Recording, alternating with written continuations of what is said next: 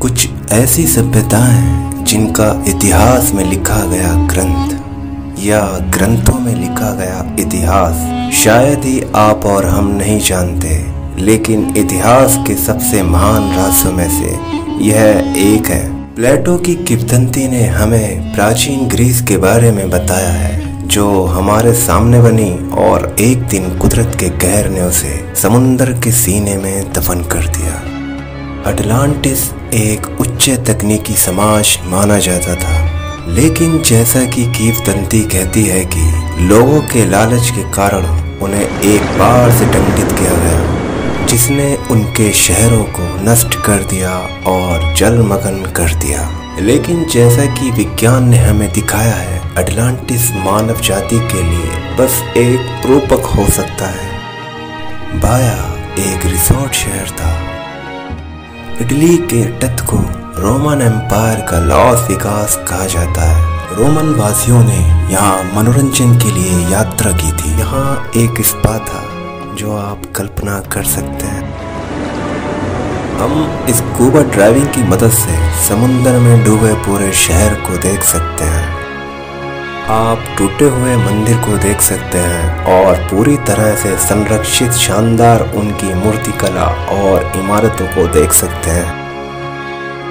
समुंदर के तट के तल पर अच्छी तरह से संरक्षित कॉलम और चूना पत्थर के कई फर्शों को देख सकते हैं और काई से ढके शास्त्रीय ग्रीक का संग्रहालय देख सकते हैं और हरकुलियम की मूर्तियाँ।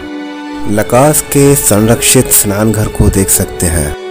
यहाँ उनके संगे मरमर के बने फर्श, जो काले और सफ़ेद रंग के उनके द्वारा बनाए गई आश्चर्यजनक आकृतियाँ। और इसके नीचे एक प्रोफेन विला इटावली शैली के घर हैं। इसके थोड़ा आगे जाने पर आप पॉटस जूलियस की एक दहती हुई दीवार को देख सकते हैं। बहुरंगी मोजाइक देखने में बहुत अच्छे हैं। आपको उनकी नारंगी नीली और हरी टाइलें दिखाई देंगी। यदि आप पिसा विला पिला करीब जाते हैं तो आप 25 संरक्षित रोमन पिलर देख सकते हैं। शहर एक प्राकृतिक ज्वालामुखी के किनारे पर स्थित था। रोमन सम्राट के लोग वहाँ अच्छा समय बिताने के लिए गए थे।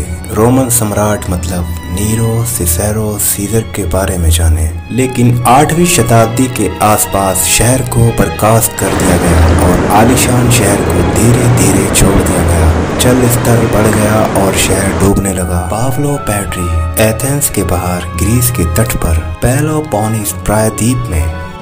जैसे ही गोता लगाते हैं तो समुन्द्र के तल पर एक पैटर्न दिखाई देना शुरू होता है। सतह से तेरह फीट नीचे परिचित वस्तुओं की रूपरेखा एक एक करके दिखाई देने लगती है। जैसे ही आप तैरना जारी रखते हैं, आपकी आँखों के सामने पूरे शहर की रूपरेखा दिखाई देती है। यह आश्चर्य की बात है, पानी पूरे शहर को कैसे अंदर ले सकता है। चट्टाने पूरी तरह से एक इमारत के नींव के रूप में प्रतीत होती है।